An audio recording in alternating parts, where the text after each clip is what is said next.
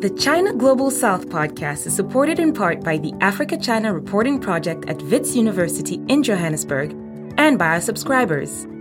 Thank you. If you'd like to subscribe for daily news and exclusive analysis about every aspect of China's engagement in Africa, Asia, and throughout the developing world, go to ChinaGlobalSouth.com forward slash subscribe. Hello and welcome to another edition of the China Global South podcast, a proud member of the Sinica Podcast Network. I'm Eric Olander in Ho Chi Minh City, Vietnam, and as always, I'm joined by China Global South's managing editor, Cobus Van Staden in lovely Johannesburg, South Africa. A very good afternoon to you, Cobus. Good afternoon. Cobus, last month there was a major diplomatic breakthrough that China helped to negotiate between Saudi Arabia and Iran, and it restored diplomatic ties between these two countries, these rival countries. We've talked about this on a number of shows over the past few weeks on this podcast.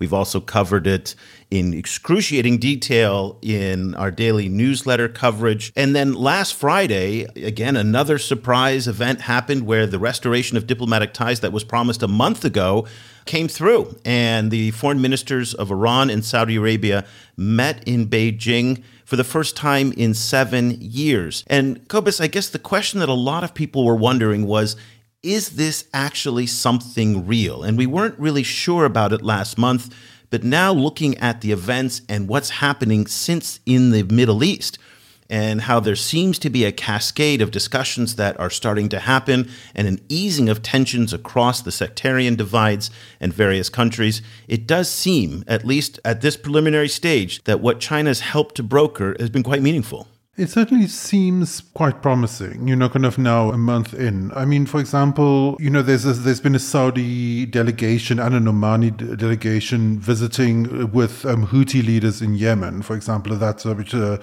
you know, a, a proxy Saudi-Iran conflict. So, you know, kind of, so there is movement forward, it seems, but still at the same time, the discussion around it has been whipped up so much by geopolitics on all the different sides that it really remains difficult to work out exactly how much substance there is and, you know, how much it changes and where we go to from there. Well, let's sample a little bit of that discussion and so much of the discourse surrounding what is a tripartite deal among the Chinese, Saudis, and Iranians does involve and focus a lot of attention on the role of the United States. Now, I'm going to bring you a sample of the sound of, again, different voices on this. This is by no means comprehensive, but I just want to use it to set up our discussion today.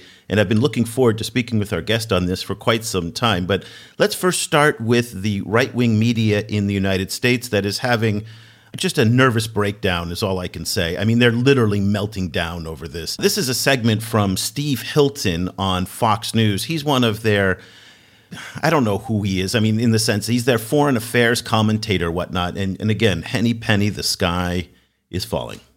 One of the many terrible consequences of the Democrats' divisive get Trump circus is that we're not paying attention to some absolutely seismic and disastrous developments in foreign policy.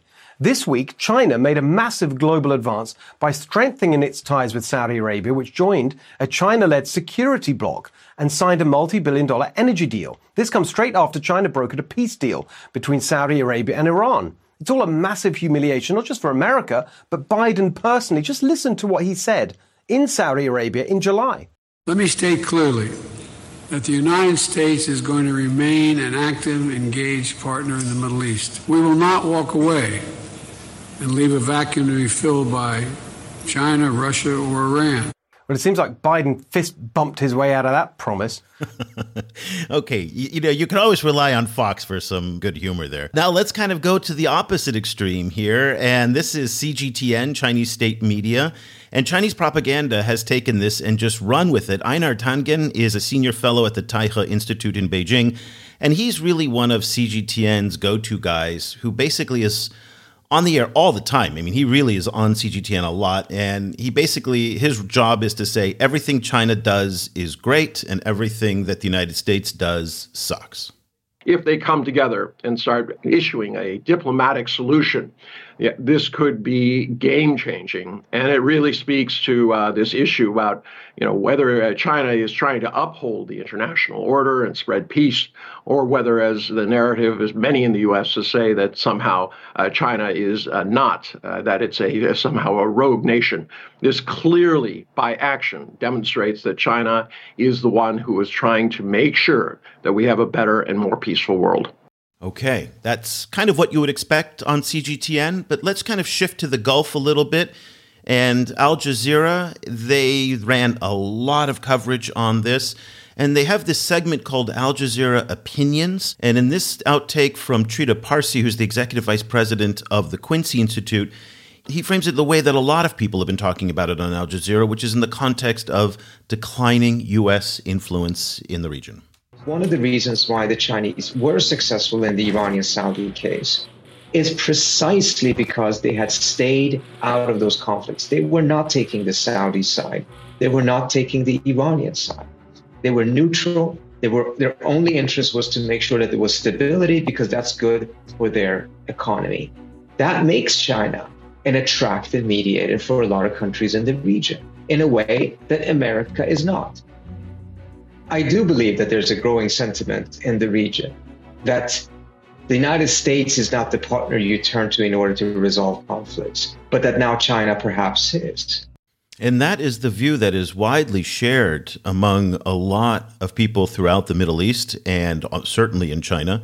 Now, the White House uh, was a little bit reticent to speak on this over the past few weeks, and they were pressed by reporters quite a bit. And the first reaction was, yeah, we heard about this. The Saudis were talking to us all the way you know, great. Anybody that helps to bring peace into the Middle East, we're here for. There was this kind of attitude of like, you know what?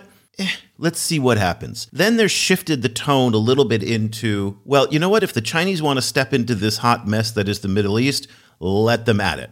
And then it's also then kind of swung another way where there's growing anxiety by folks in the national security community in DC that says, you know, maybe the Chinese are displacing us. And that was the tone at a number of the White House press conferences with spokesperson Karine Jean Pierre. And she again came back to the idea that anything that spreads peace and stability in the Middle East is in the long term U.S. interest. Welcome any efforts to help end the war in Yemen and de escalate tensions in the Middle East region. That is one of the reasons why the president, you saw him travel uh, in over the summer uh, to, to have those conversations. De escalation and diplomacy together with deterrence are key pillars of the policy that the president, uh, that President Biden uh, uh, put out, uh, outlined during his, his visit in July in the region. So, again, de escalation, tensions in the Middle East clearly is a priority, and he welcomes that. Okay, this is a lot to take in. Today, what we want to try and do is make sense of all of this. And for that, we've invited really the best person to do that for us. Bill Figueroa is a research associate at the Cambridge Center for Geopolitics at Cambridge University in the UK. He's also one of the foremost scholars on China Iran relations. We've had him on the show before. As soon as this deal was signed, I said, I got to talk to Bill to get his take. So, Bill, a very good afternoon to you. I've been looking forward to our conversation for weeks now, and welcome back to the program.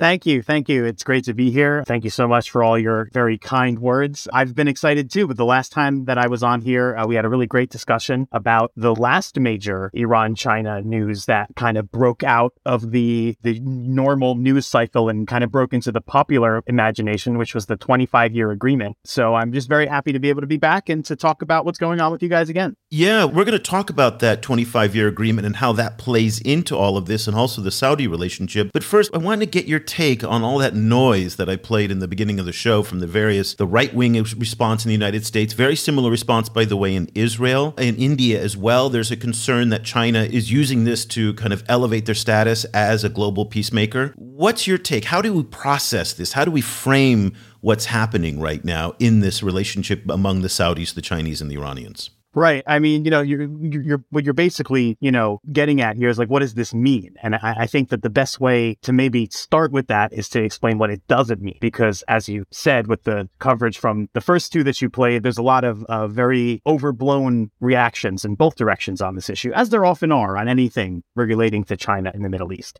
It doesn't mean that there is, as of the signing of this agreement, peace in our times, so to speak, between Iran and Saudi Arabia. It doesn't rid uh, the region any sort of tension between the two. There's a lot still to be done in terms of actual practical commitments that both sides have made, but also to see the reaction of various parties who are either not directly part of the Iranian or the Saudi state, or are various factions within both of those states uh, that might have different uh, views on the matter. And, you know, depending on how things develop going forward, uh, might react in various different ways. So it's a little premature to say that this is uh, going to sort of end those tensions, which is kind of the foundation of a lot of where the sort of CGTN coverage kind of comes from. What it also doesn't mean is the e, that there is a sort of incoming massive amount of investment in Iran to China or some sort of formal alliance between China and any of these countries involved, nor does it mean the end of the United States in the Middle East. You know, uh, like as is often said, it's much predicted, but you know, people say that the American empire is ending or something like that, but you know, I will always remind people that it has not yet ended. So that's something that has to always be remembered. We can't dismiss the realities of the situation right now as they continue to exist. The reality is, is that America is still the number one supplier of security, military hardware, weapons, high technology, and also still remains an important diplomatic player with Saudi Arabia. Uh, right now, there are ongoing talks, for example, to extend the Abraham Accords to Saudi Arabia and to uh, pursue some sort of diplomatic normalization between Israel and Riyadh. And that's happening, you know, through the Americans who have much better relations with both countries than China does in this particular case. You said that sort of the sky is falling over at Fox News. Well, the sky has been falling for those people, you know, since the 25 year agreement has been signed, if not longer. So that doesn't shock me. What it does mean and what we can look forward to going forward, I think, is that this is definitely an important moment in terms of China's role in the Middle East. As I'm sure you can confirm, Eric, I am one of the most skeptical people around when it comes to this narrative of China is about to have a massive and impactful role in the Middle East and displace the United States. This is the first time that there's been anything substantial to these kinds of claims, that there's been an actually successful agreement brokered by China that could not have been brokered by the United States that does contribute positively to the reduction of tensions in the region. You know, that's nothing to sneeze at. That's absolutely an important achievement it does mean that there is going to possibly be that reduction of tensions. Like I said, there's not guaranteed yet, but if things go along smoothly, yes, that's definitely a positive thing for the region. And it does mean that there is going to be a more multipolar approach to politics in the Middle East, or rather, I should say, it signals that there already is a more multipolar approach to politics. And people often say or get caught up in this debate between, you know, is this or is this not China overthrowing the US led security order or the US led rules based international order. I think that this sort of misses the point. First of all, whether or not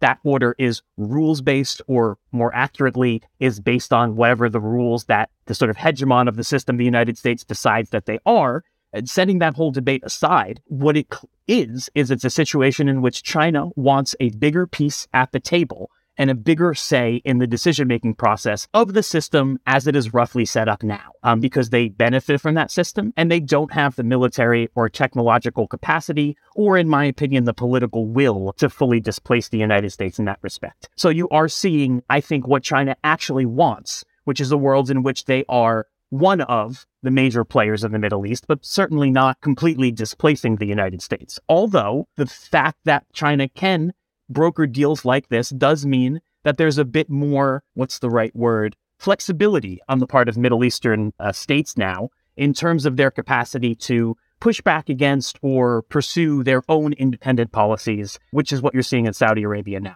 But I wouldn't overblow that, right? I think that, for example, Saudi Arabia has been pursuing policies contrary to what the United States wants long before their relationship with China. So that's my not so quick uh, summary of what I think is going on. So, if for the moment, if we step away from the US China kind of issue, since the signing of, of the deal, um, in your tracking of what's going on in the Middle East itself, what kind of signs have you seen after the signing that we can use as some form of like indicator of how things are going to go forward. Like you know kind of like you know in addition to the debate about whether this you know what this says about the future role of china and the future role of the us like do, do you get a sense that things that pieces are moving into alignment within middle the middle east to, to actually make this deal have long-term impact so I think that it's hard to say. So there's sort of two questions here, right? One is what do I see in terms of how China can be involved in that process? And what can I see in terms of how is it going to happen on its own, right? Because fundamentally, this was a regional process that China sort of became involved with towards the end, right? There was ongoing negotiations. They lost their ability to negotiate in Baghdad, and China was, the way I see it, kind of a convenient neutral place that had good relations with both sides that they could continue that negotiation in. And also, I think importantly, providing some level of guarantees, especially given the lack of trust between the two sides, that they would hopefully, you know, sort of follow through and stick to their agreements in terms of the commitments that they've made, uh, especially in terms of, you know, drawing down aggressive actions and things of that nature. Where I see the problem with that is that it's not entirely up to the Iranian or, or the Saudi state it, what happens next. For example, right now, Saudi Arabia is negotiating a longer term ceasefire with the Houthi movement, but there's been a lot of different reactions from different players. So, for example, the Saudi backed Yemeni government has said that they are not bound by any sort of agreement made between Iran and the Houthis. The Houthis have also indicated that they're not very happy to negotiate with the leader of that same Saudi backed Yemeni government. Hezbollah and other regional actors who are involved in proxy wars between uh, that are backed by that Saudi and Iran are backing and you know on different sides in other parts of the region have also expressed skepticism that these movements are going to result in a real reduction of tensions. There's also issues like Saudi Arabia has apparently uh, promised to reduce its uh, support for Iran International and other media organizations that Iran blames for sort of sending negative propaganda against it. But they also deny doing those things in the first place. So, how can the, these sorts of measures even be verified? It's going to be very hard. So, I think that um, in terms of the deal holding, it's really going to come down to this sort of regional peace process. China actually has very little leverage other than the fact that it can continue to provide investment to Saudi Arabia. And it can, and this is really important, I think, begin to really provide increased investment to Iran. Because the other side of this story is that investment in Iran between Iran and China has actually been quite low. And that one of the reasons why Iran might be willing or interested in having China involved is that it puts a little bit more pressure on China to follow through with its previous agreements and its previous uh, statements that it, it wants to increase relations and increase investment in Iran, uh, but that it hasn't up to now followed through with. Yeah. So, on the topic of China serving as the guarantor of this agreement, one of the memes that I heard in the discussion about this was well, there may be no mechanisms that China can use to sanction because it doesn't you know, use the sanctions the same way that the United States does. And it can't punish either one diplomatically in that sense. But what it can do is that it can put fear into each of these governments that if they embarrass China, so if tomorrow the Iranians start launching Scud missiles into, you know, Saudi Arabia, then the Chinese can, you know, punish them through trade and other economic measures and things like that. But these two countries are not equal in terms of their relationship with China. We've talked about previously that Iran needs China far more than China needs Iran.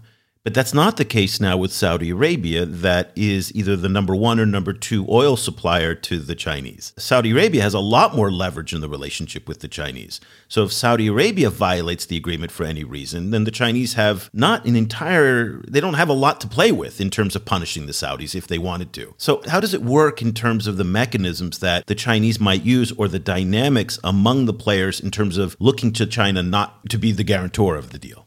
Yeah, I mean, I think you really hit the nail on the head. You know, they don't have, other than saying, well, we might not invest or we might cancel future investments, which is hard to believe they would do because the investments were proceeding so strongly before this agreement was ever signed. And Saudi was the largest recipient of BRI money last year. So they're in with Saudi Arabia deep. I mean, there's no pulling out quickly now. Yeah, and comparatively too with Iran, I mean, you know, they signed this massive deal and then they had this big trip to Saudi Arabia shortly after that. And all that really did was highlight the fact that Saudi Arabia was the number one recipient and Iran had received, I think, something like an embarrassingly small, like $157 million of investment up to that point that year like something just absolutely paltry. And that was really the context of Raisi's visit to Beijing, during which he ostensibly accepted the terms of this deal, when he openly said so that this was the kickstart to restart China Iran relations and to sort of induce Beijing into following through with its investments. And I think that's really all that it got. I think it's not so much a sort of negative inducement, right? I think it's more that China saw this as a peace process that's going in this direction anyway that it can facilitate in some way because there's a lack of trust on both sides that That's sort of by less so for Saudi Arabia, but more for Iran by sort of implicitly or even overtly, you know, reiterating its promise to invest in the Iranian oil industry, to invest in the you know, in the Iranian economy more generally. And I think that that's really why I look at it as like Saudi Arabia was looking to China to provide guarantees that Iran is not going to, for example, just continue supporting the Houthis or do other things that might threaten the deal. Of course, from Iran's perspective, obviously, Saudi Arabia is the, not trustworthy partner, but I'm just saying from their perspectives, right? So I think that that's really what their hope is. And that's where it can get a little dicey because China has many times said that it would like to invest in Iran and then not followed through because the investments are difficult. They don't have very high returns. Chinese investors are not particularly interested in Iran and they see it as a liability, especially since the arrest of uh, Meng Wanzhou, you know, for related to violating the sanctions. So you may or may not see an increase of Chinese investment in Iran going forward. If you don't see it, it's definitely going to raise questions within Iran whether or not getting China involved in this deal was worth it at all. Yeah, and those of you who, who may need to just a refresher, Meng Wanzhou, of course, is the daughter of the founder of Huawei and is the chief financial officer and was detained by Canadian authorities for quite some time for violating sanctions on Iran. Cobus, go ahead. So, just on the sanctions on Iran, I saw Politico is running with a story today that Iran has been in, in long term talks with China, with both China and Russia, about possibly procuring rocket fuel. So, I was wondering, A, what you think of, of that and these, these kind of like how, how the deal kind of like lands in the larger kind of context of sanctions against Iran, but then also how you see Russia's potential kind of role in all of this. Yeah, I mean, I saw that news too. It didn't surprise me. Both, you know, China has very clearly calculated that it is not in its interest to allow, I will say very carefully, to allow Russia to be defeated. They definitely also don't see it in their interest to support Russia in some kind of total victory, but they don't want to see Russia weaken to the point of collapse, for example. So they're they have every reason from their own perspectives to allow for you know this kind of modest resupplying of Russian uh, military equipment. Now that's and that's of course if that does happen. The, this is kind of like a A then B then C situation, right? The deal is actually for uh, I think it's the Chinese and Russian companies to resupply Iranian companies with fuel for their rockets, but those rockets may end up being sold to Russia l- later on down the line. So honestly, I think that this has less to do with the deal. You know, that there's a tendency now to think everything has to do with this deal, right? I, I mean, this was going on already. You know, Iran was selling drones to Russia. Iran had good kind of low level uh, military and natural resources, oil, you know, trade with both China and Russia. Um, so, so you know, I think this would have is, was kind of already probably in the works and will continue to be in the works. I don't really see Russia playing a major role in the calculations really going on here, other than the fact that China is trying to play a larger role in the world more generally. And you know, it's it's sort of more, uh, you know, the the week after, for example, this announcement came out, Xi Jinping visited Russia and was talking about the Ukraine and all that. And so it's definitely part of China's attempts to be seen as having a larger role in the world. And in fact, you know, genuinely playing a larger role in the world. But I actually think it just sort of highlights how this is going to have I think, important implications for the region in terms of reducing tension. You know, but I don't think it's going to have a major impact on, uh, for example, Iran's continued tendency to you know want to work with Russia and China, other than to maybe bolster it. I mean, if the deal goes through and they achieve more investment from China, that would only convince them to continue down this path. Uh, but if it falls through, then there's a very real risk that these policies, which previously were being criticized mercilessly in the Iranian press,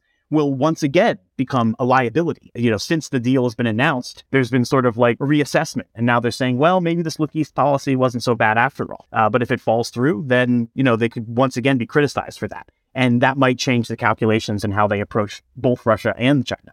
I guess the part of this that took me by surprise is that when Xi went to Saudi Arabia last December, and really was feted in many respects. And again, that was all framed in the context of what Biden did. And remember that the White House intentionally played down the visit to the kingdom for domestic reasons, not because the kingdom didn't want to welcome Biden with all the pomp and circumstance that they normally do, but it's not good politics in the United States to be too cozy with the Saudis right now. And so Xi goes and he gets the purple carpet treatment. Remember that? Beautiful purple carpets that went out. Yes, yes. And what was interesting was that There was this Arab summit that kind of uh, got together towards the end of the visit. The Iranians were not uh, there. And then in the communique of that summit, the Chinese took the side of the United Arab Emirates on an island dispute between the UAE and Iran. Everybody went, What? That's kind of weird. First of all, that the Chinese taking a position on a territorial dispute involving islands is pretty unusual, frankly. I mean, that, that's not their usual form. But then again, to come out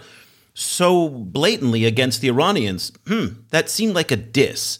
And so then President Raisi in 2023 rushes to Beijing and apparently was on that visit to Beijing when he was trying to make up and patch the relationship up. Then all this talk with Saudi kind of started. Were you surprised by the announcement of the deal, or had you seen this building up because you follow this so much more closely than the rest of us do?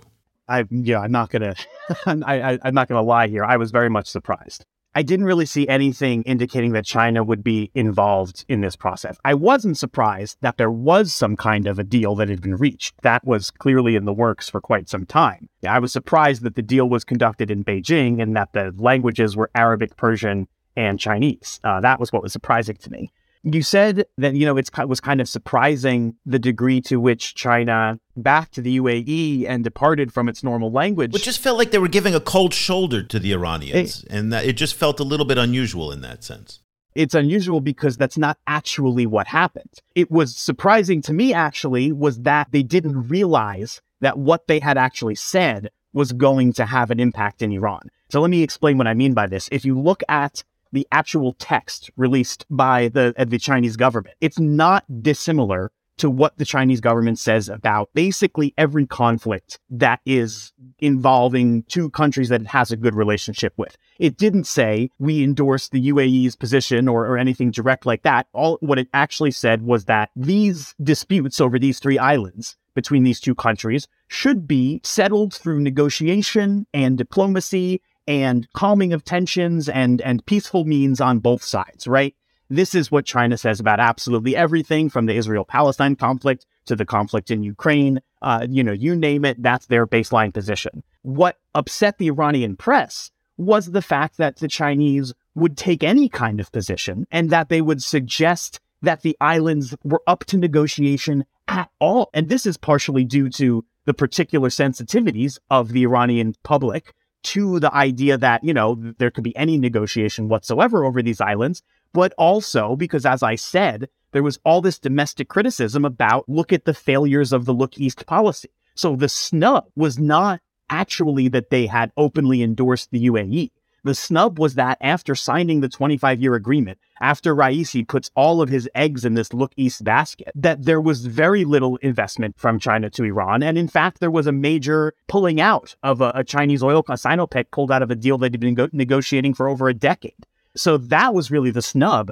And, you know, Xi Jinping showing up in Riyadh amid all that pomp and circumstance was like the dig and then the wording where it was like maybe it could be interpreted in this way that just felt like a, an unnecessary slap in the face now i'm just surprised that they didn't realize that the message would be received that way in the iranian press but i don't think it was intentional yeah, so that's a little bit like saying Taiwan is up for negotiation. Exactly. And the Chinese would say, absolutely not. There's no negotiation. Taiwan is a non negotiable thing. So for the Iranians, this is the equivalent of Taiwan.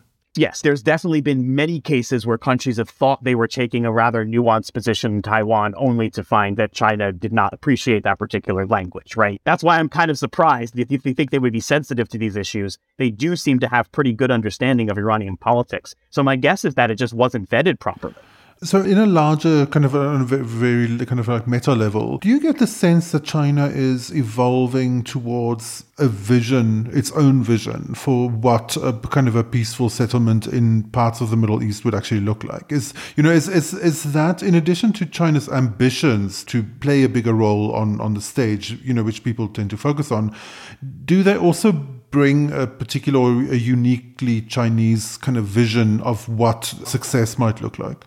I don't think so. Um, I don't think there was anything uniquely Chinese about this agreement. Uh, I called it in one one thing that I wrote is sort of like a, a, a, regionally driven peace process with Chinese characteristics, right? The Chinese characteristics really just being that the deal was signed in Beijing and that the fact that both parties have good relations with China and want to continue to guarantee access to Chinese investment is part of the sort of underlying reasons why both parties are, are willing to trust each other, right? But all of the factors leading to why they wanted to pursue a reduction of tensions at all, you know, really originate in the region. And the same is true, you know, I, I want to be really clear about this. This is also true of U.S. diplomacy in the Middle East. The Abraham Accords were not, you know, designed by Donald Trump. You know, Jared Kushner did not show up in the Middle East and, through his skillful diplomacy, bring about the end of a conflict. Um, these were processes that were already happening.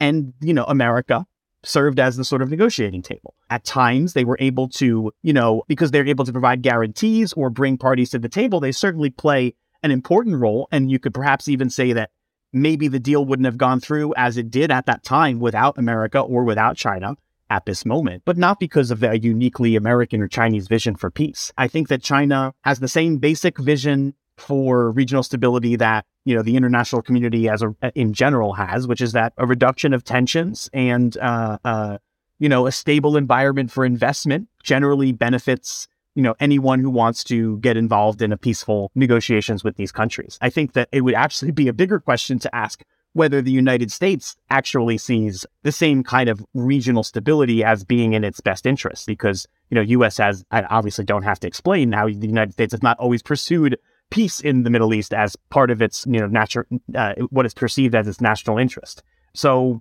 I suppose in the sense that I don't see any reason why China would have any desire for anything other than a stable investment environment maybe you can say that's uniquely Chinese in the sense that the United States might not share that vision, whatever they say. But I don't think it's anything more than what I said, because they want to bolster their own, the chances for the returns on their investments to be good and for those investments not to go belly up because of conflict or because, uh, you know, capital was scared off by some sort of incident or what have you.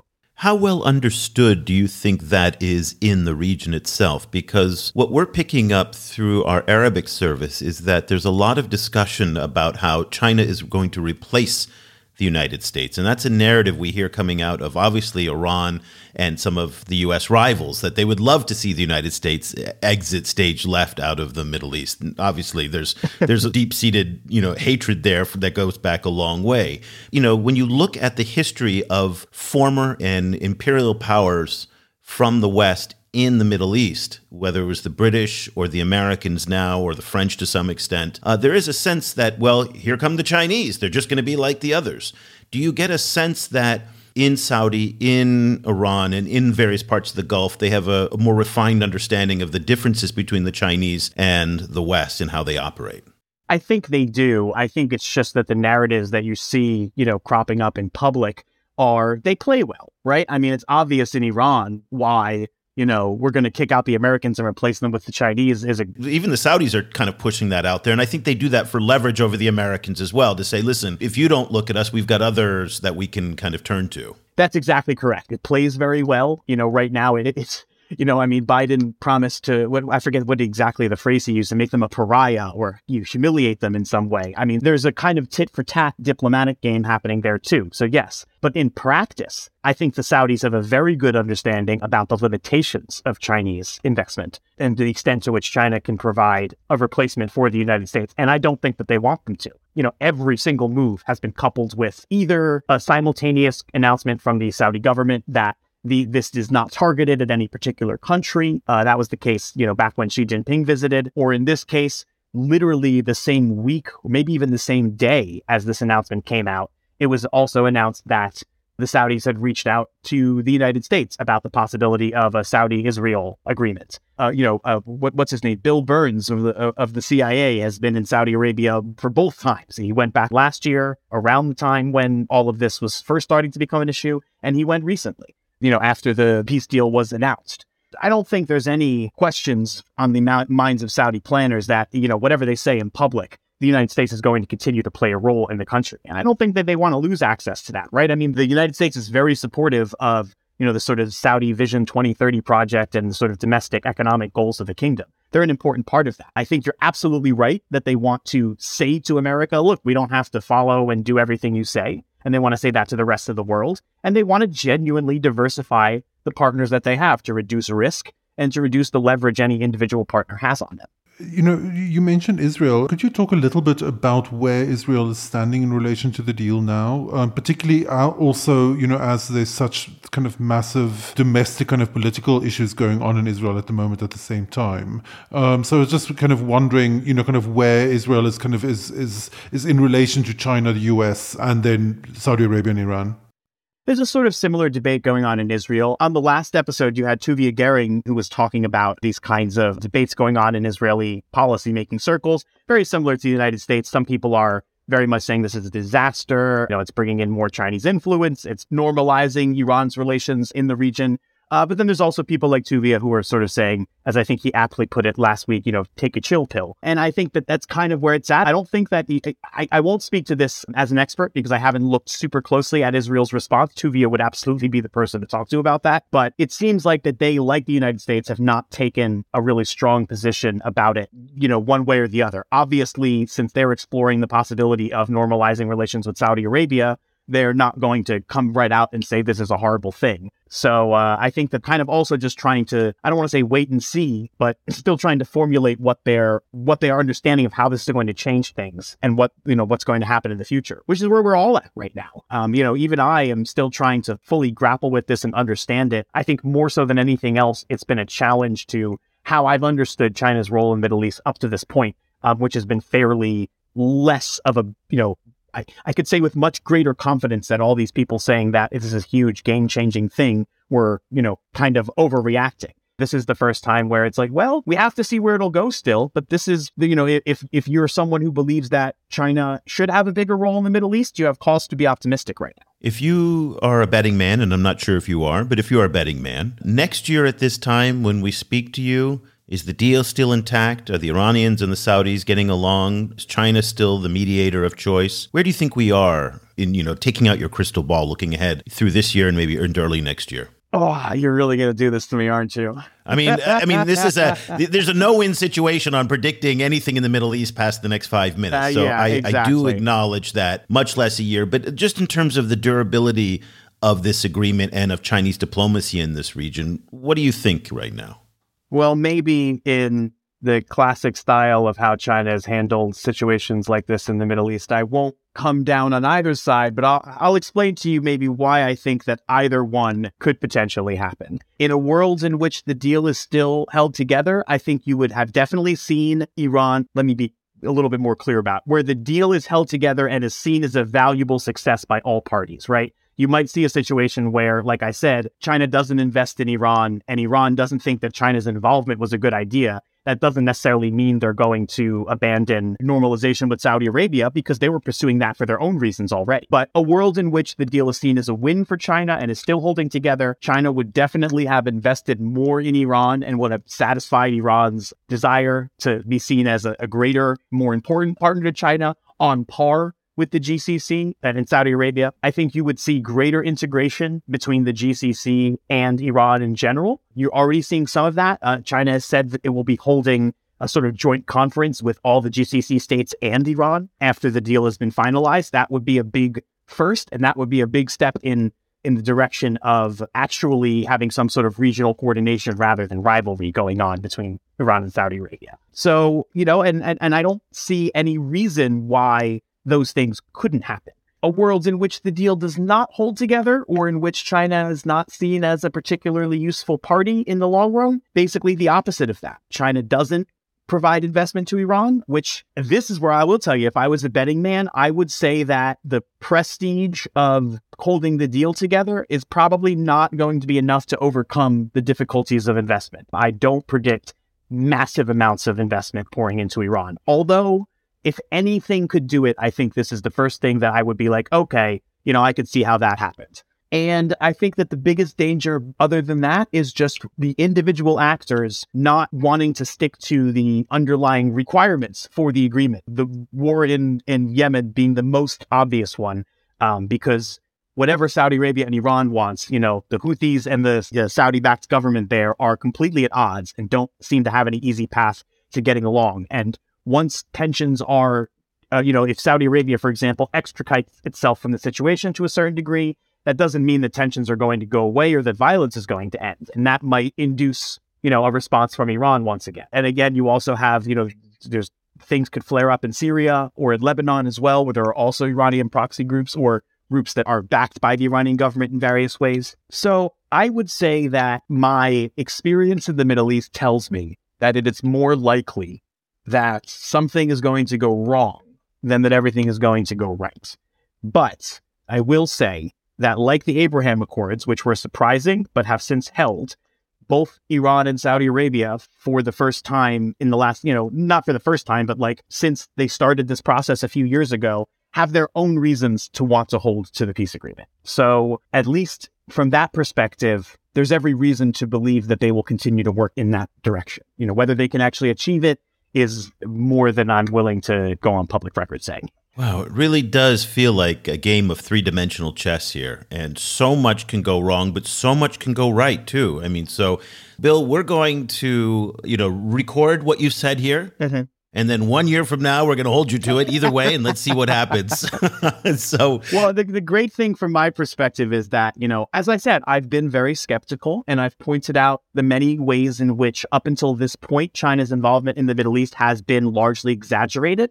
So, this is a really exciting time for me. If I'm right, then I get to be one of the few people who was like, ah, I told you, you know, you guys were freaking out and it wasn't a big deal. If I'm wrong, then I get to be, I won't even say if I'm wrong because I am for the first time saying, yeah, maybe this, I kind of look at it as like, look, if you can convince me, and I'm a fairly skeptical guy, you know, this, maybe this is something actually worth paying attention to. And if I'm wrong, then this is the beginning of really interesting relationship and a really interesting change in dynamics that we're all going to be learning a lot about and sort of reassessing how we understand the Middle East over the next couple of years. So it's an exciting time either way it is an exciting time, and dialing down the tensions between the Saudis and the Iranians is got to be a good thing. So we just have to hope that it holds. So, uh, Bill Figueroa is a research associate at the Cambridge Center for Geopolitics at Cambridge University. And as you can hear, he is one of the most knowledgeable guys in the business on China Iran and China Persian Gulf relations. Bill, thank you so much for taking the time to to join us. I can't say that you've helped clear things up, but that's actually the best thing is to muddy it up for us because it isn't simple. The simple narratives don't work here. And again, that is one of the missions of our show is to confuse people with the complexity of these debates. If people want to follow what you're reading and writing, my usual thing now is to say, what's your Twitter handle? But I don't even know if anybody's on Twitter anymore, but let's just kind of go for it. honestly, I mean, I've seen the engagement just plummet now. People are shifting over to all sorts of different places. Bill Bishop just moved over to Notes which is Substacks. And uh, so, uh, you know, tell people where they can find you if they want to follow what you're reading and writing, wherever that may be. So for now, I am still on Twitter. I am still using the handle Iran China Guy because I am nothing if not someone with a sense of humor. I think the best place to find if you're looking for all of my stuff, whether it's sort of my more popular op ed type articles or my actual academic research, because as you didn't mention, I am a historian first and foremost. I have my PhD is in the history of Iran China relations. And so I've written pretty extensively about that. Uh, you can find that on my academia.edu profile. Uh, and if you just, you know, search my name, William Figueroa, academia.edu, you'll find it there. Uh, and it has a nice collection of things that I've done. Fantastic. Well, I'll make it easy for everybody because I'll put it in the show notes. So I'll put Bill's Twitter handle. And I'll, you should go, by the way, start locking up Iran China Guy on a bunch of other platforms just because we don't oh, know what's going to happen to Twitter anymore these days. But uh, I'll put the links in the show notes to the academia.edu and also to Bill's Twitter handle so you can follow everything that he's reading, writing, and his previous work. Bill, thank you so much for your time today. We really appreciate it. Thank you for having me. Uh, you know, this is one of my favorite podcasts, and I'm always excited to be able to be on it and talk to you guys. Cobus, the reason I love talking to Bill is because again he he complicates things. It's never simple, it's never clean, it's never neat. And that's the way I like it when we talk about China. And again, we really need to challenge the simple narratives both from the Chinese side and from the Fox News side and from the Israeli side because none of it seems to play out. The thing that I've been thinking about and I want to run this by you is that I find that China is playing a weak hand very well. That is, they can't compete against the United States militarily in the Western Pacific. Because if they could, they would be pushing the United States back out of the Western Pacific. And what they've been doing over the past four or five months that you and I have been tracking so aggressively in the newsletter is this really amped up diplomacy. We just saw it in the past few weeks with the Macron visit, the French president. The Spanish prime minister was there, and that's the Chinese kind of trying to put some cracks into the US European coalition. Lee Hsien Loong, the prime minister of Singapore, Anwar Ibrahim, the prime minister of Malaysia, was there. Very positive trips. Lots of engagement with the Vietnamese here. And then we have obviously things that are happening in the Americas, the switch from for Honduras from Taiwan to China, and then Lula visiting this week, in fact, to China as well. And so this diplomatic net, in many respects, that the Chinese are building, these webs, in many ways counteract, possibly counteract. And you can see I'm working this out in real time here. But that map, do you remember we published that map? And I talked about this on the show a few weeks ago. That map of US security arrangements around China and how Xi Jinping was talking about how he felt encircled and contained by AUKUS, by the Quad, by the U.S. security relationships with the Philippines and whatnot. And in many ways, these diplomatic pushes that the Chinese are now aggressively pursuing feel like a very good way to counteract the stronger military presence that the United States has. Again, I'm working this out in real time. It's something that's going to come in down into a paper or an article that, that I'm going to put forward. But just thinking about it as Bill was talking about the diplomacy behind the scenes for all of this, again, I think the Chinese are playing a weak hand very, very well. Yes, I tend to agree. I think obviously China can't offer what the US, you know, offers. That that kind of unique security kind of deal that the US has with a lot of regions. That's not what China can offer. But at the same time, and they wouldn't want to offer it even if they could. By the way, because it's not their way of doing things. That's just not their thing. Exactly, but it's also being the kind of power that can offer that comes with a lot of attachments, right? A lot of a lot of attached issues, and you know, so so in that sense, I think China also travels lighter than the U.S. You know, kind of they come with less associations, they come with less baggage, they you know less history also in, in, in, which which isn't necessarily a bad thing i think in, in, in the case of like middle east diplomacy. You know i, I think w- what will be the big test will be what kind of like once any kind of real life pressure is put on these diplomatic relationships like whether they'll carry it or not. You know like like one can have lots of meetings and lots of red carpets and you know kind of a lot of time spent in meeting rooms with diplomats. That doesn't necessarily mean that on the on the ground those relationships become really closer. You know know, like diplomacy still is lives separately from the rest of life, you know. So, so in that sense, it, it is interesting, but it, it, I still want to see what kind of stress tests those relationships can take. And that's especially true in the Middle East. Very quickly before we go, because I know we want to wrap the show up, uh, some very big news this week coming out of Washington, D.C., where the Chinese are meeting with other multilateral creditors, the United States, India as the chairperson of the G20. And there were reports coming out of the Wall Street Journal and Reuters this week that the Chinese are backing off of a key demand for debt relief that impacts directly on countries like Zambia, that the Chinese are no longer going to ask or demand that the institutions like the World Bank also take write downs on their loans. This had been a major sticking point between China and institutions like the World Bank. The IMF came to the defense of the World Bank and said, We're not going to do that. The development finance institutions or the multilateral development banks, that's not what they do. They are the lenders of last resort. They need to be protected and they have this preferred creditor status that they need to preserve. That is their credit rating in order for them to borrow and to loan money and provide emergency financing where nobody else will. That was all at risk in this dispute. Now, it looks like there are hints that at the Global Sovereign Debt Roundtable, I think that's the name of it, where Kristalina Georgieva, who's the managing director of the IMF, is bringing everybody together, and there looks like there's some progress, some green shoots of progress, Cobus, that there may be some news on the debt relief front. Yes, I mean, there were these reports coming from Reuters and other outlets saying that there are rumors that the Chinese might be willing to step away from that demand that the multilateral development banks have to take losses as part of debt renegotiations, which, as the, the Overseas Development Institute researcher Yunnan Chen, who's, you know, is a friend of mine, tweeted, big if true, you know, which yeah, you know, big if true. It's, you know, if that is how, actually how it works out, then that would be a significant step forward. I think for countries like Zambia that are currently kind of like stuck in the middle as, you know, as these big fights are being fought.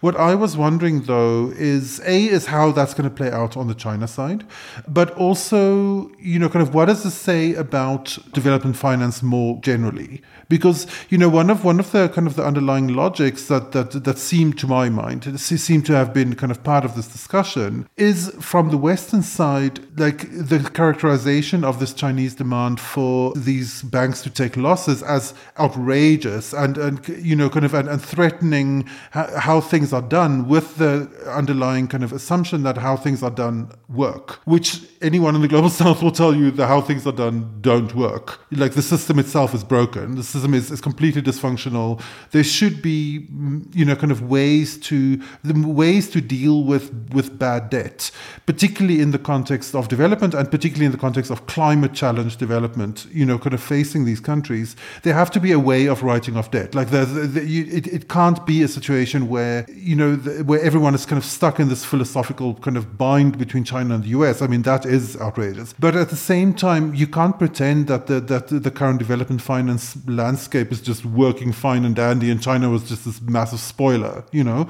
like the the, the system itself is broken, and you know, kind of, and, and whether this is going to just patch a band aid on it and pe- people will move on for another ten years, or whether there will actually be any actual real discussions about how to move forward with actual reforms. I mean, that is the big question for me. That was one of the points that I made in today's newsletter for our subscribers was that this is a, a, critical test because if this fails, then really it challenges the credibility and the integrity of the development finance system. Because again, in the post pandemic era, we've not had really any successful debt restructuring. Sri Lanka is still in progress. It's too early to call that a success. And so they've had some progress, but it has not been a success. Chad, again, was so small, not entirely sure we can chalk that one up to a success. So Zambia is very much the, the test case here. Two key things to keep an eye on that uh, that I noted today for our subscribers. Number one is the fact that if the Chinese are going to give up this demand for the World Bank, I really, really doubt that they're going to walk out of the room empty handed. They're going to want a concession in exchange. What is that concession? And making concessions to the Chinese in a city like Washington is not an easy thing to do here. That is very, very important. The other thing to keep an eye on is the fact that the Chinese financial system was really not set up to do debt cancellations and debt restructurings. Whereas the United States, the Europeans, even the Japanese to some extent have had decades of experience doing this kind of thing. They have a system that is in many ways primed for it. They've got people who've worked in it before. This is all new to the Chinese. So, whatever they agree on in Washington may take quite a bit of time to work through the Chinese domestic political system in order to get consensus to move these reforms through. That may not take a lot of time, but it's going to take some time. So, the urgency of the moment right now for Zambia may be at odds with the political necessities of what the Chinese have to do to reform their system to accommodate whatever concessions they make in Washington. So, just something to keep an eye on for there. Well, let's leave the conversation there. We're going to pick up the debt issue in, uh, I think, next week, we've got Kevin Gallagher from Boston University's Global Development Policy Center. He's done some fascinating writing and thinking on this issue lately. He's going to come on and join us to talk all about what's going on at the spring meetings and this question of Zambia's debt and debt swaps and all the different things that are going on that. So keep an eye out for that in future episodes. And then Cobus and I will be back again next week with another episode of the China Global South podcast. I'm Eric Olander in Ho Chi Minh City for Cobus Van Staden in Johannesburg. Thank you so much for listening. The discussion continues online.